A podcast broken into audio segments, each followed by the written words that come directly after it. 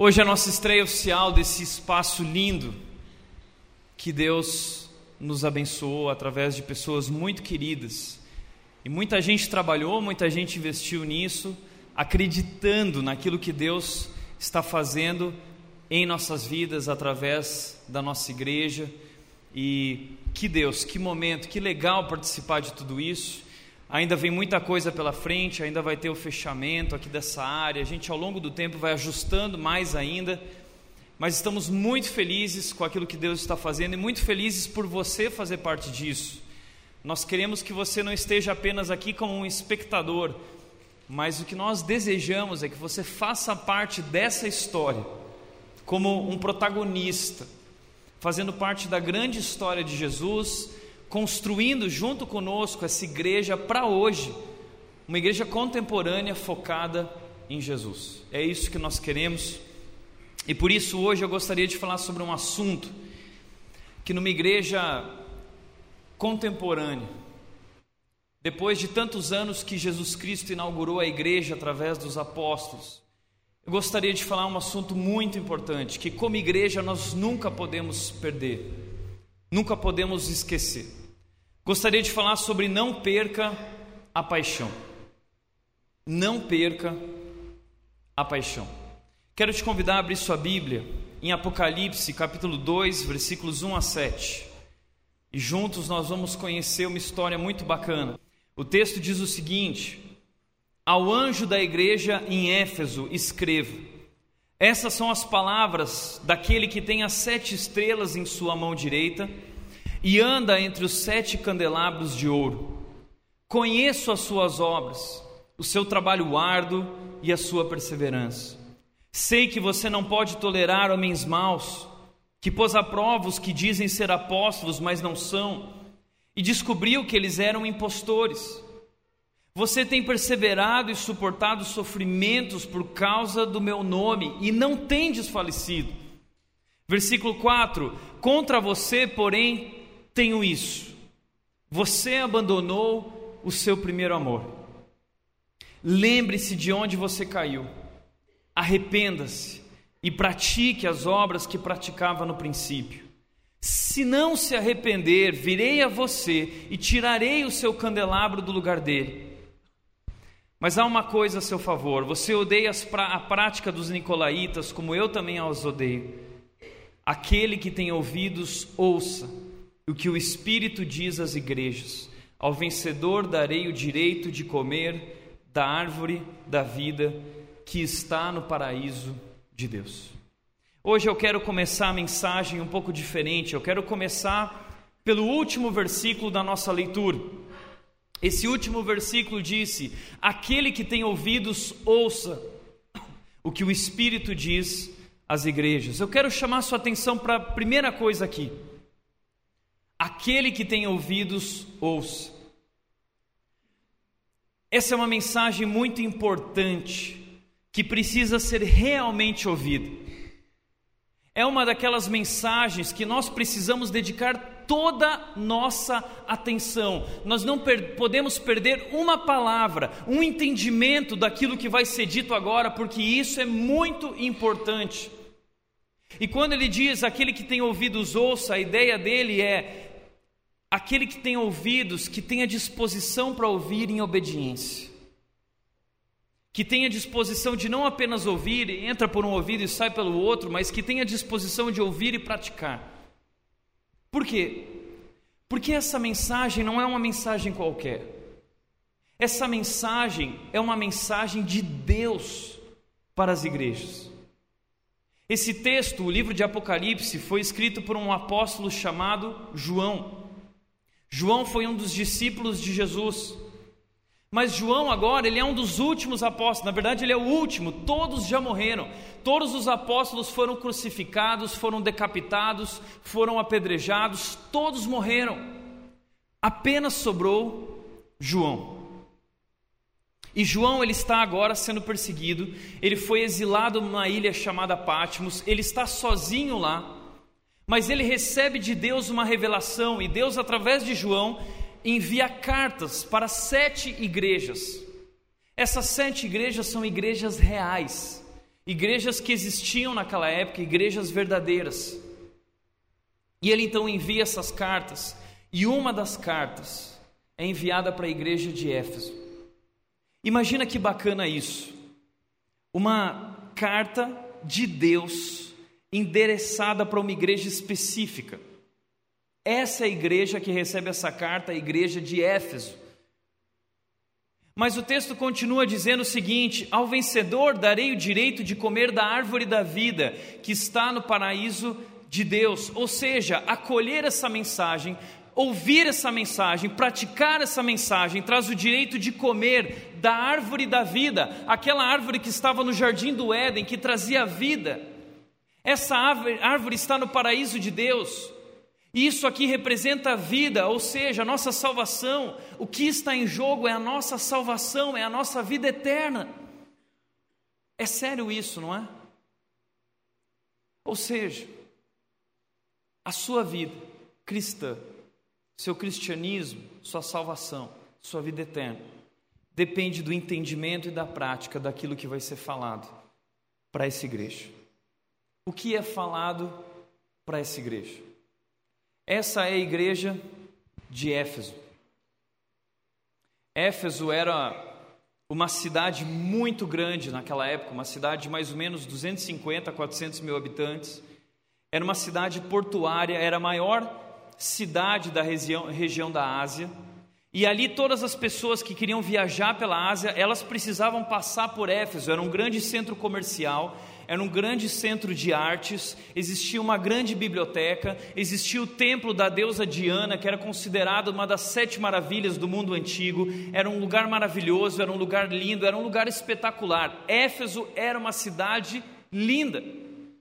Porém, Éfeso era uma cidade mergulhada na idolatria, a essa deusa Diana e mergulhada na idolatria, no culto ao imperador. Todos iam lá para adorar. E no templo da deusa Diana existiam sacerdotisas, eram prostitutas. Elas cultuavam a Diana através de relação sexual. Então, Éfeso era uma cidade extremamente promíscua. Éfeso, Éfeso, era uma cidade que lucrava em cima da promiscuidade, era uma cidade que lucrava em cima da idolatria. Essa igreja está situada no meio de tudo isso, uma cidade grande, uma cidade famosa, mas uma cidade mergulhada em muitos problemas. E Deus envia uma carta para essa igreja, através de João, dizendo para essa igreja o seguinte: Conheço as suas obras, eu sei quem vocês são. Eu conheço, eu tenho observado vocês de perto, eu conheço a história de vocês. Olha que bacana isso. Imagina Deus falando isso para Red. Eu conheço vocês. Vocês são conhecidos por aí, estão se tornando conhecidos na cidade, conhecidos na região, até no Brasil, mas eu também conheço vocês de perto, eu sei quem vocês são. E ele, o que chama a atenção é que, das sete cartas que foram escritas às igrejas, em todas as cartas existem palavras de críticas, palavras duras, dizendo: vocês se perderam, voltem, não é assim, é desse jeito. A única igreja que recebe elogios da parte de Deus é a igreja de Éfeso. Ou seja, essa igreja estava fazendo algo bacana, o que eles estavam fazendo de tão legal que eles se tornaram tão conhecidos e reconhecidos por Deus. O texto vai dizer no versículo 2, como nós lemos, que Deus conhece o trabalho árduo. Se você olhar para o versículo 2, ele está dizendo: Conheço o seu trabalho árduo. E a palavra aqui é a ideia de alguém que trabalha até ter fadiga. É alguém que trabalha incansavelmente. É alguém que trabalha sacrificialmente. Ou seja, essas pessoas estão trabalhando muito na construção de uma igreja. Não sei se você sabe, mas igreja dá trabalho conduzir pessoas a Cristo, ensinar essas pessoas a guardar todas as coisas que Jesus nos ensinou a guardar, que são importantes, construir uma igreja saudável, porque crescer é fácil, fazer eventos é fácil, isso bomba a igreja, traz uma banda gospel, faz coisas bacanas, isso enche a igreja. Mas crescer com qualidade, uma igreja saudável, uma igreja com discipulado, uma igreja onde as pessoas estão crescendo, aprendendo sobre Deus, aprendendo sobre a Bíblia, isso dá muito trabalho. É muito trabalho. E eu sei que existem muitas pessoas aqui, voluntários na igreja, desde esse grupo musical que tem trabalhado muito, sexta, sábado, domingo de manhã, desde as pessoas que estão agora lá no Red Kids cuidando das crianças, as pessoas que hoje receberam você enquanto você chegava, pessoas montando as bandeiras lá na frente, pessoas arrumando as cadeiras, tirando as cadeiras da sala de aula, tudo isso dá muito trabalho e muito mais durante a semana os movimentos entre os jovens, os pequenos grupos, homens e mulheres se preparando para apresentar a palavra de Deus para outras pessoas. Isso é lindo, isso é maravilhoso. Mas tudo isso gera muito trabalho. E essa igreja foi uma igreja que decidiu ser excelente. Nessa igreja, o pastor vivia falando: nós vamos ser excelentes. Nós temos que ser excelentes porque a excelência honra a Deus e inspira as pessoas. Então, eles trabalhavam incansavelmente. Muito legal que eles viveram como igreja. Por isso eles cresceram, por isso viveram tantas coisas legais. Mas a segunda coisa que Deus diz sobre eles é: não apenas vocês trabalham muito, mas vocês têm zelo pela palavra. Vocês se importam com a palavra, vocês observam a Bíblia, vocês olham para a Bíblia, vocês procuram na Bíblia, vocês estudam a Bíblia. Ou seja, essa igreja não é só uma igreja excelente, é uma igreja bíblica. Está em falta hoje igrejas bíblicas, não está? Temos igrejas hoje pregando qualquer coisa menos o Evangelho. As pessoas hoje pregam qualquer coisa menos Jesus. Mas essa igreja é bíblica. Eles preservaram a essência, eles colocam a Bíblia lá em cima, eles dão a vida pela palavra de Deus. Inclusive, diz o versículo 6 desse texto que nós lemos, que eles combateram os nicolaítas. Quem são os nicolaítas? Os nicolaítas eram conhecidos como os destruidores do povo. O que eles faziam? Eles trouxeram uma nova versão do cristianismo. Existia um cristianismo, um fundamento dado pelos apóstolos, mas os nicolaítas vieram com uma nova versão do cristianismo muito descolada, muito bacana. Mas era um evangelho liberal. Tudo pode. Não existiam exigências, sem proibições. Imoralidade estava liberado. É, pode tudo mesmo, sexo liberado antes do casamento, fora do casamento. O lema desses nicolaítas era: o que importa é ser feliz. Não existe certo ou errado, existe o que é bom para você. Existe o que te faz feliz e é isso que define se é certo ou errado. Eles queriam, na verdade, através disso, conciliar o melhor do mundo e o melhor da igreja. Não é isso que muita gente quer fazer? Igreja é bacana, não é bacana chegar aqui e cantar maravilhoso amor, ele exaltado. Não é uma festa, é demais, é gostoso, um espaço bonito como esse. Eles queriam o melhor disso, sem outras partes da vida cristã mais difíceis, compromissos, responsabilidades de um discípulo de Jesus cristão. Mas eles queriam também o melhor do mundo, eles queriam conciliar o melhor dos dois mundos, eles queriam, na verdade, viver com um pé aqui e o outro pé aqui em cima do muro. Eles estimulavam a imoralidade, como eu disse, e eram extremamente movidos pela experiência e não pela reflexão. Eles eram aquele tipo de gente que não ligava tanto para a Bíblia. A Bíblia não importa tanto, o que importa é sentir. Então eles iam para o culto, quando eles iam para o culto, eles queriam chorar, era o movimento do chororô, da experiência, ai do Deus, ah, aquela loucura toda, aquele frenesi, aquele êxtase. Eles buscavam a experiência, mas eles não tinham profundidade, eles não tinham essência, eles não tinham Bíblia, eles não tinham reflexão. Eles eram movidos pelo coração, pelas emoções e não pela razão. Por isso, eles eram facilmente movidos pelo mundo de um lado para cá, eles não tinham uma base sólida, eles não tinham um crivo, eles não tinham um critério, eles não tinham um prumo. Eles eram levados para lá e para cá pelo vento, como crianças. Interessante isso, não é? Isso te parece com alguma coisa? Te lembrou alguma coisa? Porque eu acho que os nicolaítas, eles estão por aí criando igrejas. Os nicolaítas estão criando igrejas legais, igrejas da hora, igrejas lindas, maravilhosas. Você vai lá, vai ter uma experiência incrível. É tudo menos igreja. É tudo menos Deus, menos Jesus, menos essência. Não tem reflexão, não tem compromisso, não tem verdade. Como disse Augusto Nicodemos, Jesus morreu para tirar o seu pecado e não a sua inteligência.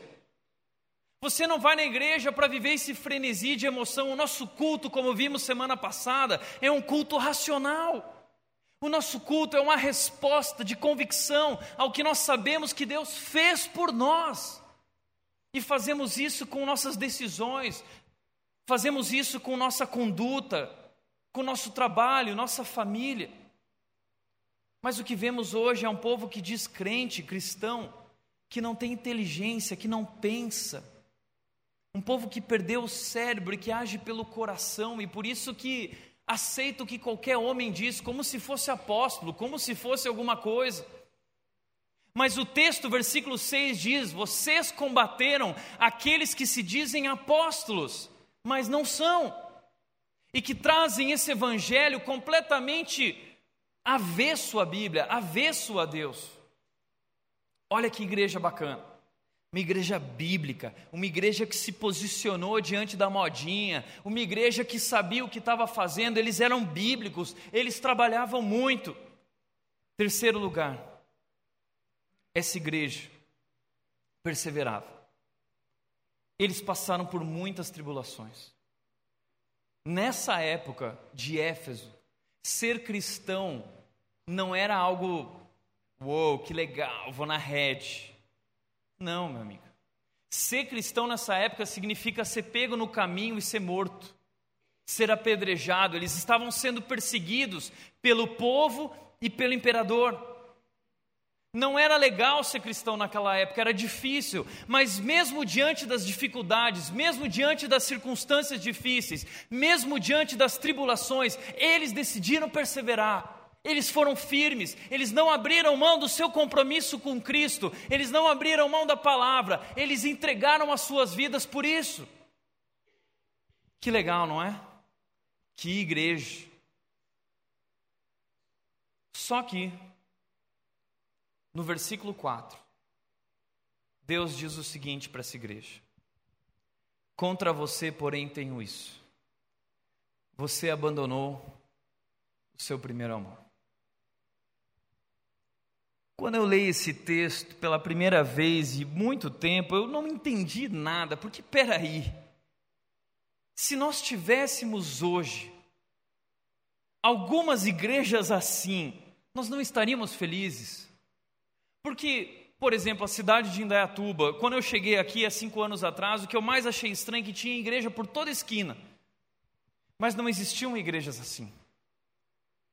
Faltam igrejas assim, nós buscamos igrejas assim, então por que Deus está criticando essa igreja e dizendo: Eu tenho algo contra vocês, vocês abandonaram o primeiro amor?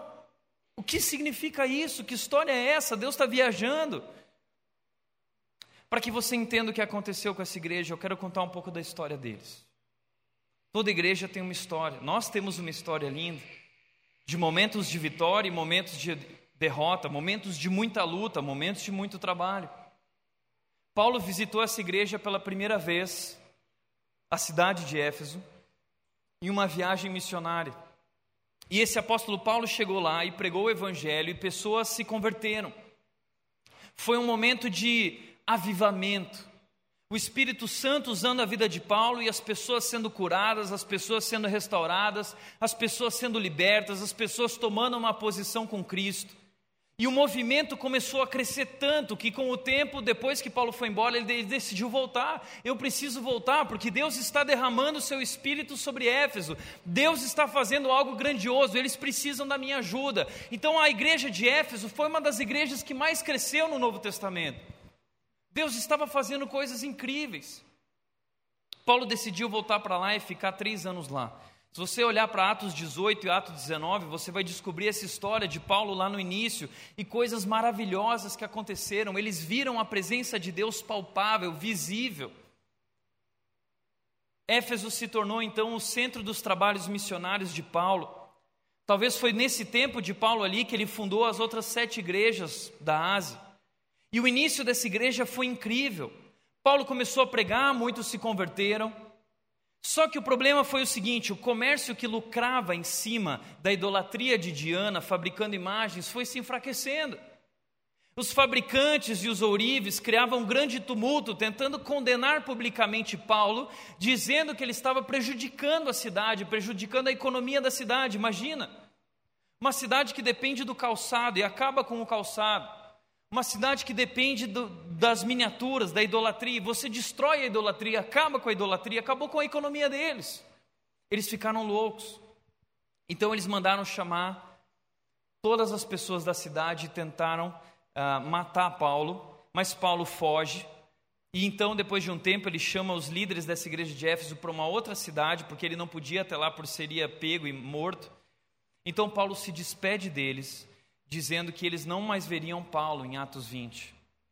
Então imagine, eles viveram algo grandioso durante três anos, de repente Paulo precisa ir embora, e ele diz para os líderes: Nós não vamos nos ver mais, mas que Deus continue usando vocês, dando coragem para continuar essa batalha. Mas depois de cerca de cinco anos, a igreja de Éfeso começa a ser atacada por muitas heresias, outras versões do cristianismo, como os nicolaítas. E Paulo escreve uma carta para eles porque está com saudade, porque tem amor grande por essa igreja. E ele escreve então a carta de Éfeso, que está na Bíblia, que é sem dúvida talvez a, a, a, mais linda epístola, a mais linda carta do Novo Testamento, onde ele constrói a teologia da, do cristão, o que é ser cristão. Nós vamos estudar Éfeso, Efésios esse ano aqui. É lindo, fala sobre o que Deus fez, esse amor grandioso de Deus.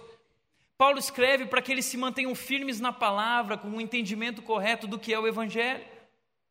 Em Efésios 1,15, Paulo diz: Ouvi falar de vocês e do amor que vocês têm uns pelos outros, e eu sou tão feliz por isso, eu sou tão grato a Deus. Ouvi falar do amor que vocês têm.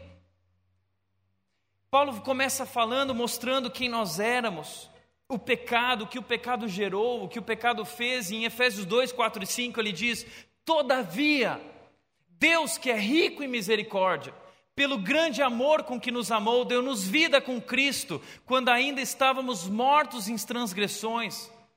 Pela graça vocês são salvos. Ele escreve no capítulo 3, dizendo para eles: meu desejo é que Cristo habite no coração de vocês mediante a fé, e eu oro para que, estando arraigados e alicerçados em amor, vocês possam, juntamente com todos, compreender a largura, o comprimento, a altura e a profundidade, e conhecer o amor de Cristo, que excede todo conhecimento, para que vocês sejam cheios de toda a plenitude de Deus. Paulo está batendo na tecla o tempo todo, dizendo: Estou grato pelo amor que vocês têm, que o amor de Cristo habite em vocês, que vocês estejam alicerçados em amor, para que vocês possam conhecer a profundidade do amor de Cristo, a largura do amor de Cristo. Efésios 4,15 ele diz que vocês continuem vivendo, seguindo a verdade, em amor. E ele termina uh, o capítulo 3 com uma oração de gratidão a Deus. No versículo 20 ele diz: Esse é Deus, Ele é o Deus que é capaz de fazer infinitamente mais do que tudo que pedimos ou pensamos, de acordo com o seu poder que atua em nós. A Ele seja a glória na igreja e em Cristo Jesus, por todas as gerações, para todo o sempre. Que carta! Que escritos de Paulo, que maravilhoso, que lindo! Vai estudar. E Paulo não fala mal da igreja, porque eles estão indo bem, mas Paulo encoraja, Paulo injeta amor, Paulo injeta força para eles, foco. Mas cinco anos depois, Paulo envia Timóteo para lá, essa igreja de Éfeso. E Timóteo vai assumir essa igreja, um jovem. E Timóteo começa a enfrentar muitas dificuldades. Pessoal começa a botar Timóteo na parede, dizendo: Ah, você é muito jovem, você não manja, você não tem condições de liderar essa igreja. E Timóteo está passando por um momento difícil. Aí ele escreve para Paulo e Paulo responde, dizendo para ele: Timóteo, fica firme. Essas são as cartas de Paulo para Timóteo na Bíblia. Ele está na igreja de Éfeso, uma grande igreja, ele está vivendo a pressão da perseguição do mundo lá fora, dos cristãos problemáticos dentro da igreja, dos ricos, das pessoas, ele está vivendo grande dificuldade, ele quer desistir. Paulo diz: Timóteo, não desista, não deixe a chama se apagar. Fica firme, ele diz no capítulo 1, versículo 12 de 2 Timóteo. Timóteo está dizendo, Paulo, você não sabe o que está acontecendo. O mundo está vindo para cima, eles vão acabar com nossa igreja. Os apóstolos estão morrendo, os discípulos já morreram, todo mundo está morrendo, o evangelho vai acabar, o cristianismo vai acabar. E aí Paulo diz, palavras lindas que eu amo.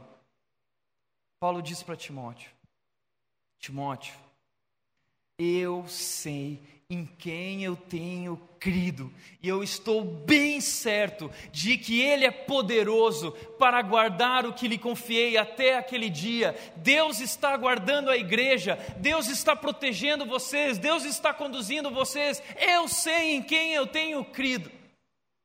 E essa igreja vem vivendo lutas, perseguições, e eles trabalham, eles trabalham, eles não esmorecem, eles chegam até o ponto quase de desistir.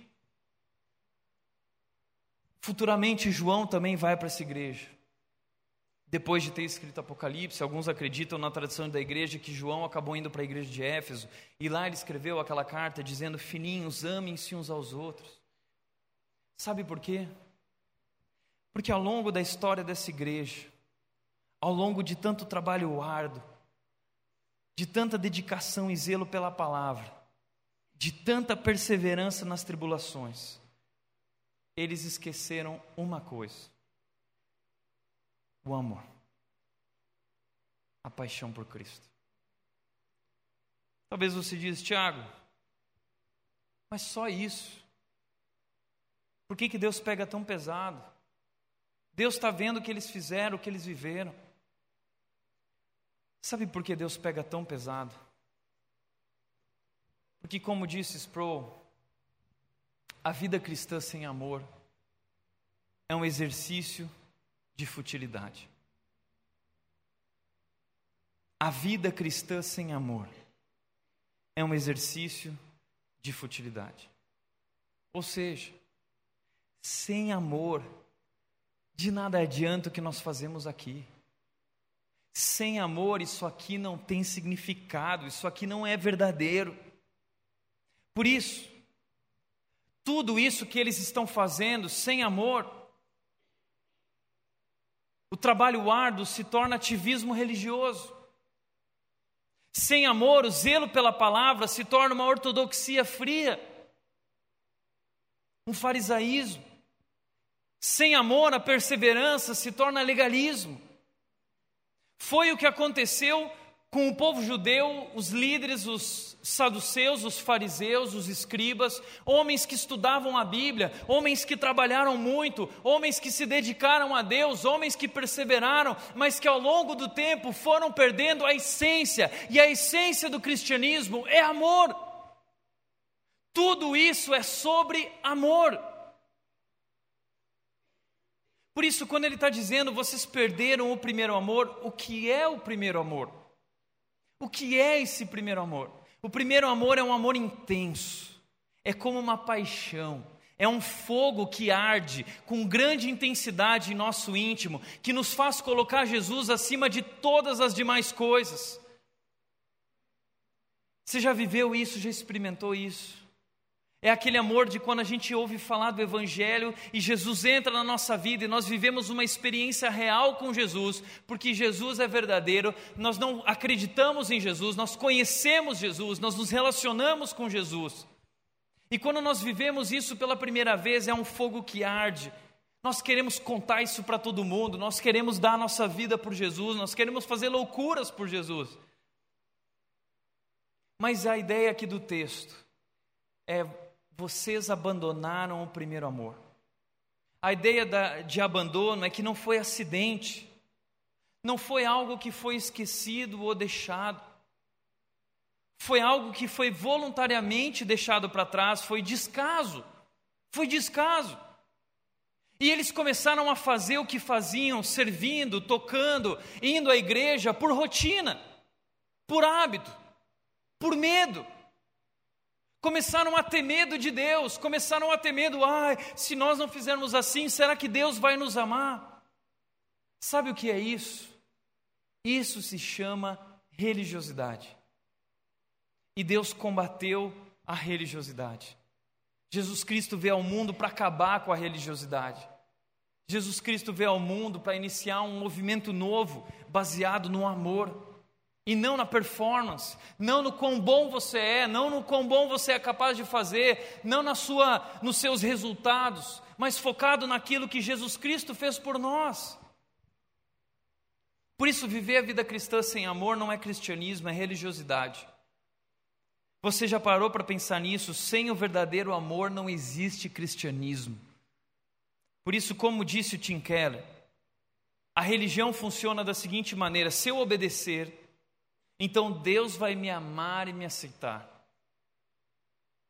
O Evangelho funciona dizendo: sou amado e aceito.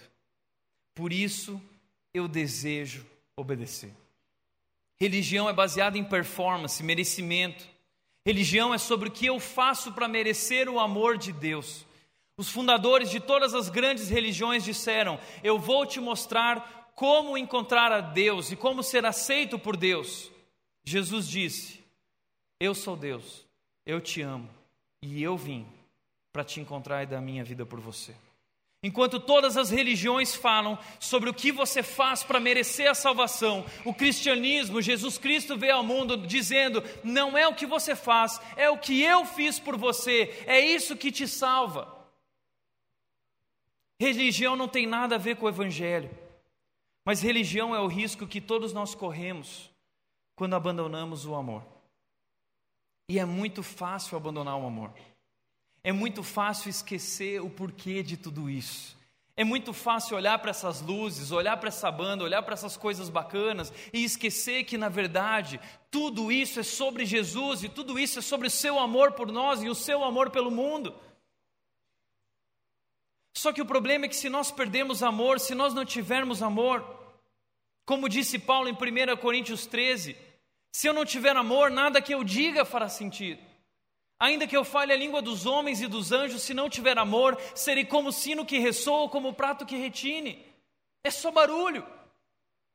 Ele continua dizendo: se eu não tiver amor, nada do que eu sei fará sentido. Todo o meu conhecimento, ainda que eu tenha o dom de profecia e saiba todos os mistérios e tenha todo o conhecimento, você pode manjar tudo de Bíblia, você pode ser teólogo, você pode discutir muita coisa, mas se você não tem amor, o que você está falando não tem sentido. Se eu não tiver amor, Paulo diz, nada que eu creio fará sentido. Você pode ter uma fé incrível, se achar, ah, minha fé tem poder, a minha oração. Ainda que você tenha uma fé capaz de mover as montanhas, se não tiver amor, você não é nada.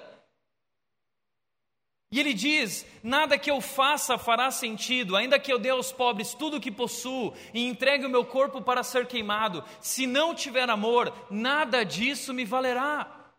Você pode estar servindo, você pode fazer parte do reino de amor, você pode ajudar os pobres, você pode se importar com as pessoas, você pode estar fazendo grandes coisas, mas se não há amor e se você não faz isso por amor, não faz sentido. Existe uma mulher chamada Madre Teresa de Calcutá, existiu. Era uma missionária. Ela dedicou a sua vida por aqueles que precisavam de ajuda. Essa mulher deixou uma marca na história, se tornou muito famosa. E a Madre Teresa disse o seguinte sobre o mundo em que nós vivemos: a tuberculose e o câncer não são as grandes doenças. Penso que uma doença muito maior é não ser querido, não ser amado. A dor que essas pessoas que não são amadas sofrem é muito difícil de compreender, de penetrar. Acho que isso é o que nossa gente todo mundo está passando, em cada família, em cada casa. Esse sofrimento repete-se em cada homem, em cada mulher, em cada casa. Penso que Cristo está sofrendo sua paixão novamente, e é eu, é você quem temos de ajudar-lhes. Sabe o que o mundo precisa? O mundo precisa de amor. O mundo clama, o mundo canta, dizendo: onde está o amor? Eles colocam a pergunta dentro da Bíblia, naquele clipe do Black Eyed Peas, falando: o amor está aqui?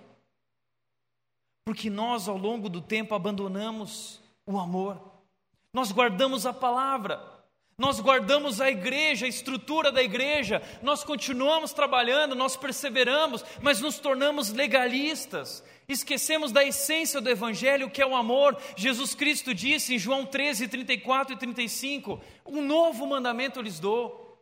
Os judeus eram apegados aos mandamentos, Jesus vem e diz: Sabe os dez mandamentos? Esquece, eu vou dar um novo mandamento. Amem-se uns aos outros como eu os amei, vocês devem amar-se uns aos outros. Com isso, todos saberão que vocês são os meus discípulos, se vocês se amarem uns aos outros. Cristianismo não tem a ver com quantidade de conhecimento bíblico que você tem.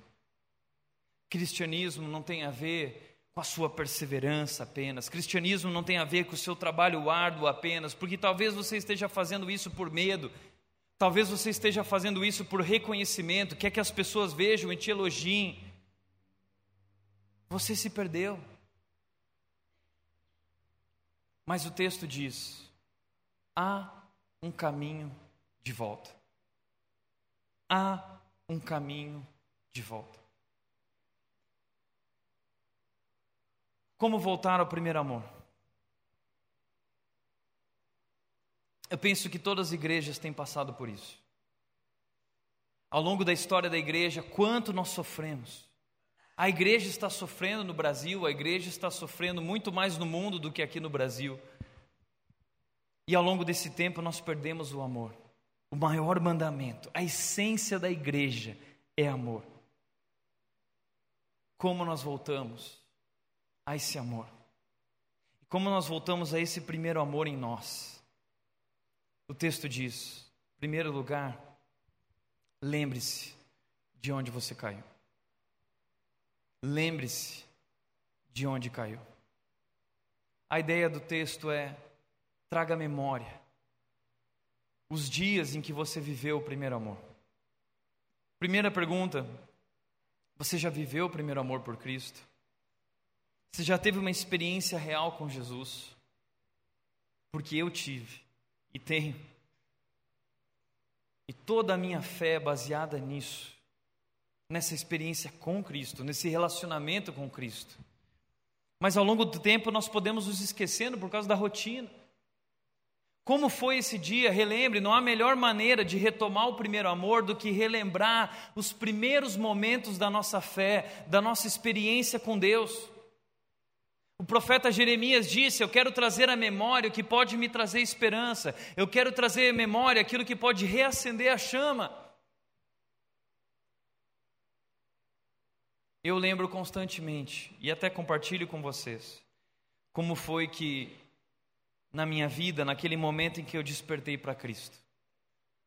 Vocês sabem da sala da minha casa, o dia em que eu vi Jesus, estive com Jesus, ouvi a voz de Jesus a partir daquele dia minha vida nunca mais foi a mesma. Minha mãe até hoje, eu lembro ela comentando na igreja que ela ficou apavorada porque ela não sabia o que estava acontecendo com o filho dela. Mas posso falar uma coisa? Quando eu conheci Jesus, eu enlouqueci. Eu enlouqueci. Minha vida até ali era olhar para fora, ver a galera surfando, a galera indo fumar maconha, Bob Marley, rock and roll, galera curtindo.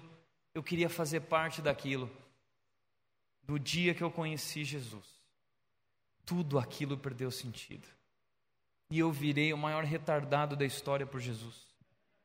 Porque eu nunca tinha experimentado algo tão maravilhoso, algo tão grandioso como Jesus. Nada podia dar um barato tão legal quanto Jesus. é inexplicável. É um amor inexplicável, como nós cantamos hoje aqui. Eu lembro que eu comecei a acordar todos os dias, sendo adolescente, eu acordava todos os dias da minha vida, cinco e meia da manhã. E eu ia para a sala da minha casa, dobrava os joelhos e eu orava durante uma hora, durante anos. Ia para a escola, ouvindo Lagoinha. Lagoinha. Você vê o que é o primeiro amor, a gente faz loucuras. E eu ouvindo Lagoinha, na Paula Valadão, tal, não sei o que, indo para a escola, e eu era apaixonado por Jesus, eu queria compartilhar Jesus, eu ficava orando durante a escola, eu era.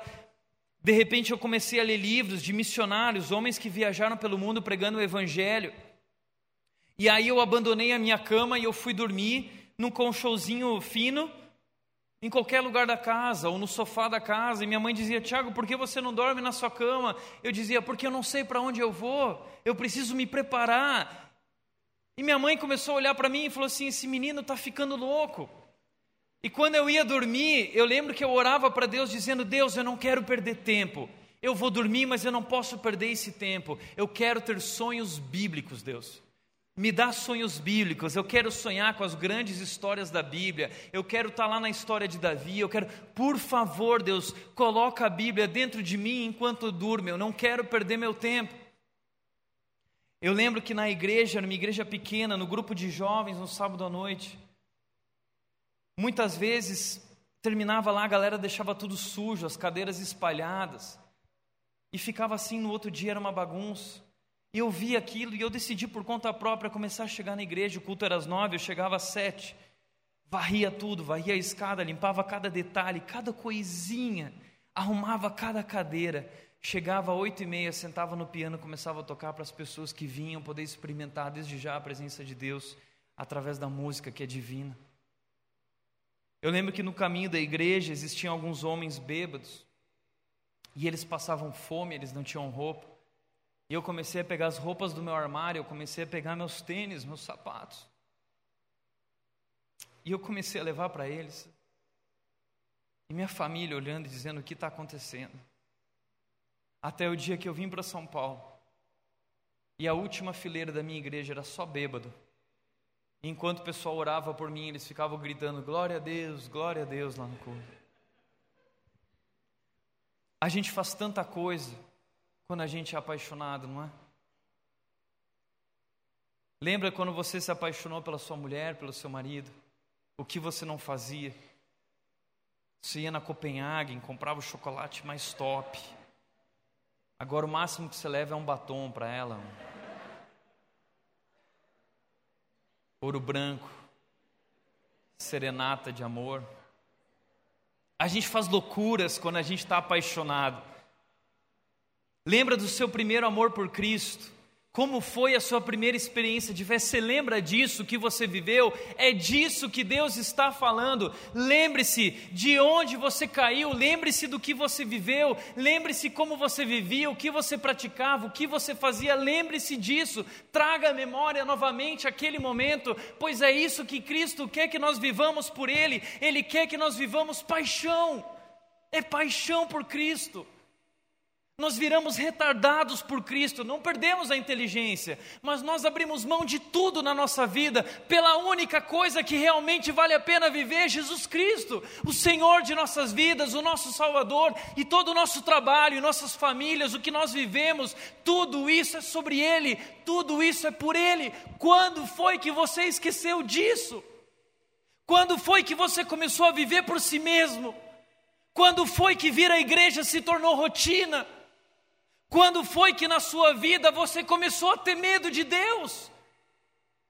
Porque Deus é amor, porque Ele deu a vida por você, porque Ele nos ama, porque o seu amor é maravilhoso, o seu amor é maravilhoso. Onde nós caímos, onde nós erramos, por que nos esquecemos? O texto diz: arrependa-se Lembre-se daquilo que você viveu. Lembre-se da grande experiência com Cristo do dia em que você o conheceu. Arrependa-se. A de arrependimento é diferente de remorso. Não é só sentir-se mal a respeito de algo que você fez, mas é uma nova consciência a partir da lembrança. Esse despertamento que Deus está trazendo hoje na tua mente, no teu coração, dizendo: é verdade, quando foi que eu perdi isso? É uma nova consciência, é um abrir da mente que te leva a uma mudança de vida. Arrependimento não é chorar, arrependimento é mudar. É uma mudança de direção, te leva a decisões, te leva a sacrifícios, te leva a nova postura. Arrependa-se, mude a direção, para onde você está caminhando, para onde você está indo. Vira a direção, a direção é outra. A direção é na direção de Jesus Cristo. Nós vivemos para Ele. Tudo que nós fazemos, em palavra ou em ação, nós fazemos em nome dEle, ou deveríamos fazer assim. E o texto diz: pratique as obras que praticava no princípio. Pratique as obras que praticava no princípio. Quais eram as obras que você praticava no princípio? Ler a Bíblia. Eu lembro a primeira vez que eu comecei a trabalhar, com uns 14 anos, eu fui juntando dinheiro até que no final do ano, no Natal, eu subi lá no, no escritório da loja do meu avô. E meu avô estava lá sentado, já falecido. Meu avô muito trabalhador. E eu recebi o primeiro salário da minha vida. E quando eu recebi o primeiro salário da minha vida, aquele salário já tinha destino. Eu esperei durante muitos meses para comprar uma Bíblia de estudo. Eu queria estudar a Bíblia. Eu lembro do dia que essa Bíblia chegou nas minhas mãos. Eu não larguei mais aquele livro. Eu só queria mergulhar naquele livro maravilhoso a respeito de Deus. O que Deus estava me dizendo. Esse Deus maravilhoso, o que Ele fez por mim. Eu mergulhei naquele livro. Eu me apaixonei pela Bíblia. Eu me apaixonei por aquele Deus que se revela através da Bíblia. Mas ao longo do tempo, as demandas da vida, a gente vai deixando a Bíblia de lado. A Bíblia é o próprio Deus falando com a gente. Eu gastava uma hora de oração na minha vida. Mas as demandas da vida vão nos fazendo abrir mão disso. Nós vamos abrindo mão das coisas que nós praticávamos, que acendiam a nossa paixão, que nos faziam, que nos levavam mais para perto de Jesus. O que você fazia? Está com pessoas que amam a Jesus também, isso acende a paixão em nós. Estar aqui nesse lugar, isso reacende a chama em nós também. Quando você quer fazer, aprender a fazer algo, o que, que você faz? Eu quero aprender inglês. Você precisa praticar. Eu quero andar de bicicleta. Você vai ter que praticar muito. Eu quero correr o parque inteiro, eu tenho uma meta, então vai praticar para correr a corrida no final do ano de Dayatuba. Você quer voltar ao primeiro amor? Pratique. Pratique. Pratique. Pratique, busque a Deus. Você não pode dizer que ama Jesus se você não ama a sua palavra. Você não pode dizer que ama Jesus se você não gasta tempo com Ele em oração. Você não ama Jesus se você não ama aquilo que Jesus ama. Se você não vive em amor, você não conhece Jesus, porque Jesus é amor, porque Deus é amor, tudo isso é sobre amor, e o que o mundo precisa, e o que o mundo está carente, e o que o mundo está buscando é amor. Nós somos os guardiões da maior verdade do mundo, a verdade do Deus que nos ama o Deus que deu a vida por nós. Isso é sobre amor. A igreja de Jesus Cristo é sobre amor. A nossa essência não é apenas a Bíblia, a nossa essência é o amor. A Bíblia revela a Deus que é amor. Tudo isso é sobre amor. E o amor pode ser praticado, ele não é subjetivo.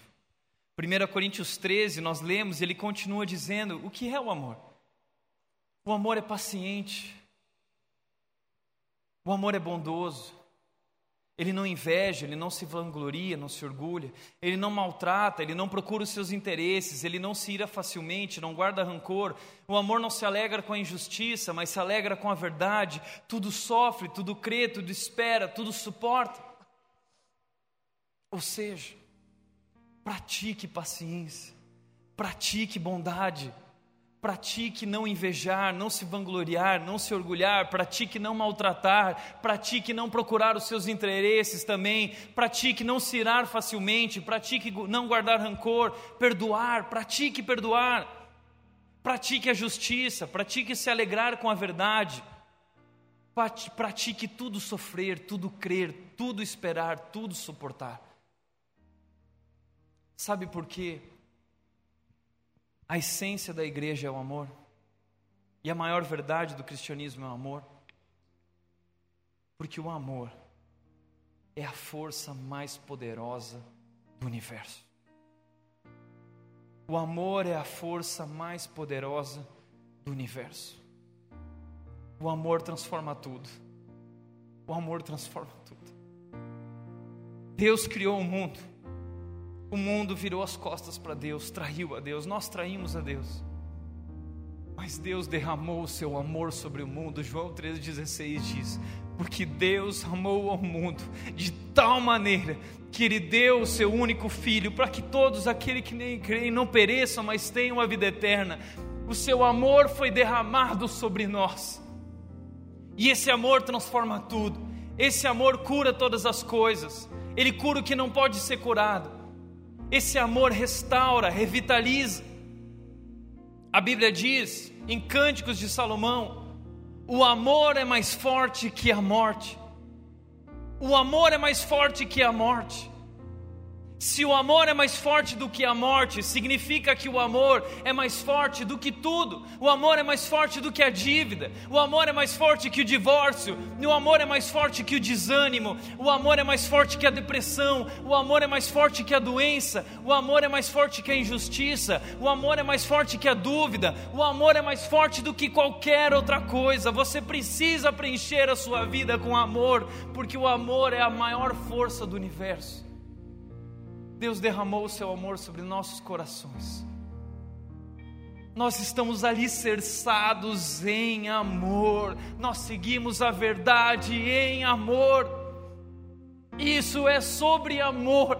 E como igreja, nós precisamos derramar amor sobre a vida das pessoas que estão aqui, derramar amor sobre essas famílias que precisam de ajuda pessoas perdidas, ninguém vem para a igreja porque ganhou na loteria ou está tudo bem, as pessoas estão clamando. A doença do mundo não é a câncer, a doença do mundo é falta de amor.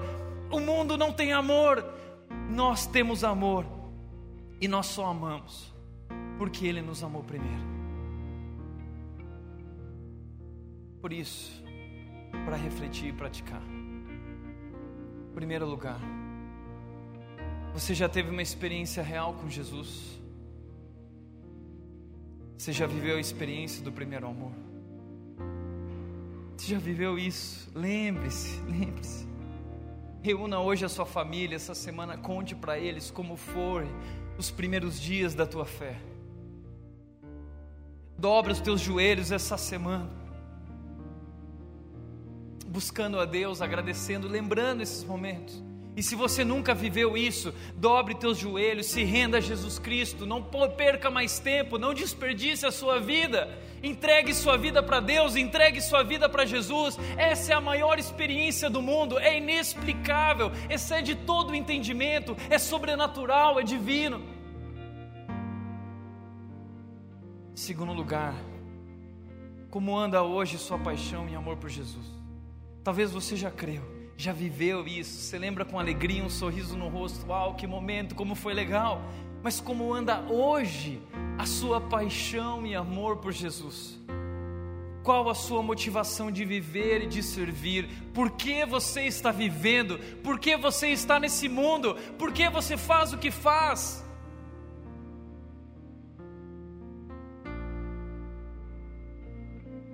Terceiro lugar, quais são as práticas que você pode voltar a exercitar para despertar novamente a paixão. Pratique, pratique. Como Paulo disse para Timóteo, mantenha acesa a chama, não deixe a chama se apagar. Eu lembro que no dia que eu entreguei minha vida para Jesus com 14 anos, eu escrevi uma música E no final da música eu disse para Jesus: Não deixe nunca que esse fogo dentro de mim venha se apegar, mas mantenha viva essa chama com o poder que vem da cruz. Que o poder que vem da cruz, que o amor que vem da cruz, mantenha viva a chama em nossos corações. Dedique o seu melhor a Deus. Dedique sua paixão a Jesus Cristo. E aí ele se tornará o primeiro em nossas vidas. Amém? Feche os teus olhos.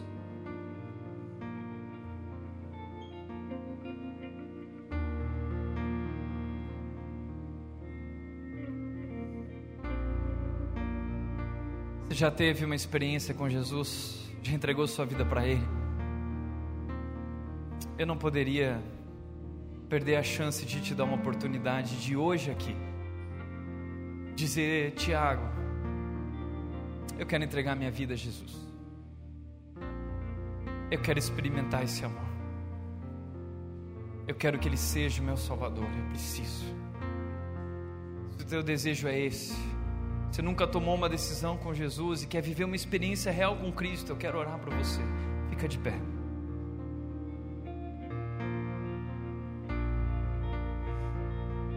Fique de pé, eu quero orar por ti.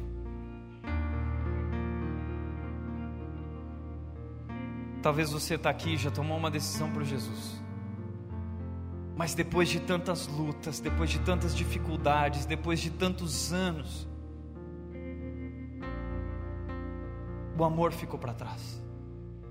E você já nem lembra direito o que é sentir a paixão por Cristo. Eu quero orar para você também. Se você quer que Deus reacenda a chama no seu coração se você entendeu o que é a nossa missão, o que é o amor, eu quero orar por você. Fica de pé também. Fica de pé.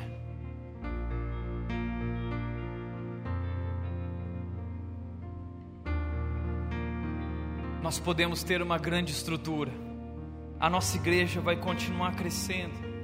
Nós somos bíblicos. Nós trabalhamos com excelência, arduamente.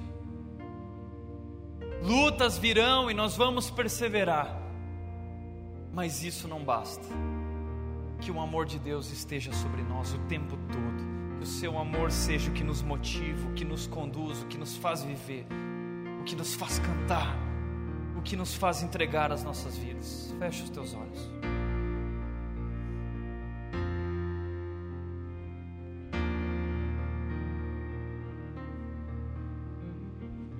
Pai, hoje temos pessoas aqui que estão entregando as suas vidas a Ti.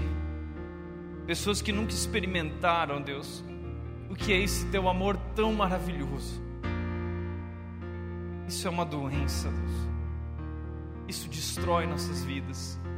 Mas o Teu amor nos cura. O Teu amor nos restaura. O Teu amor transforma tudo, Deus. Por isso hoje tem pessoas aqui que estão dizendo: Jesus Cristo, seja meu Salvador. Eu te peço, Deus, que o Senhor se revele a eles através do teu espírito. Que o Senhor faça queimar em seus corações a tua presença, o teu amor, a tua graça, a tua misericórdia derrama sobre nós. Mas existem muitos aqui que, como Éfeso, trabalhando tanto ao longo do tempo, foram perdendo a paixão, foram esquecendo o amor, a essência nós nos tornamos religiosos, nós fazemos o que fazemos por hábito, por medo. Mas nós hoje, Deus, queremos um novo coração. Nós queremos que o Senhor reacenda a chama em nossos corações. Por isso nós estamos aqui, Deus, clamando a Ti, nos entregando a Ti, nos rendendo a Ti e declarando com nossas vidas que o Senhor é Deus e que Jesus Cristo é o nosso maior amor, e tudo que fizermos, tudo que vivermos, tudo que falarmos, tudo que cantarmos será para Ti. Tudo isso, Deus, tudo isso, todos nós, por Ti, para Ti, por Teu amor, por Jesus Cristo. Assim nos entregamos a Ti, Deus. Derrama essa chama sobre nós, derrama a Tua glória, restaura o nosso coração e nossas vidas. Nós vamos Te dar a nossa mais profunda paixão, nosso mais profundo amor. Assim nós nos entregamos e nos rendemos a Ti, em nome de Jesus. Em nome de Jesus.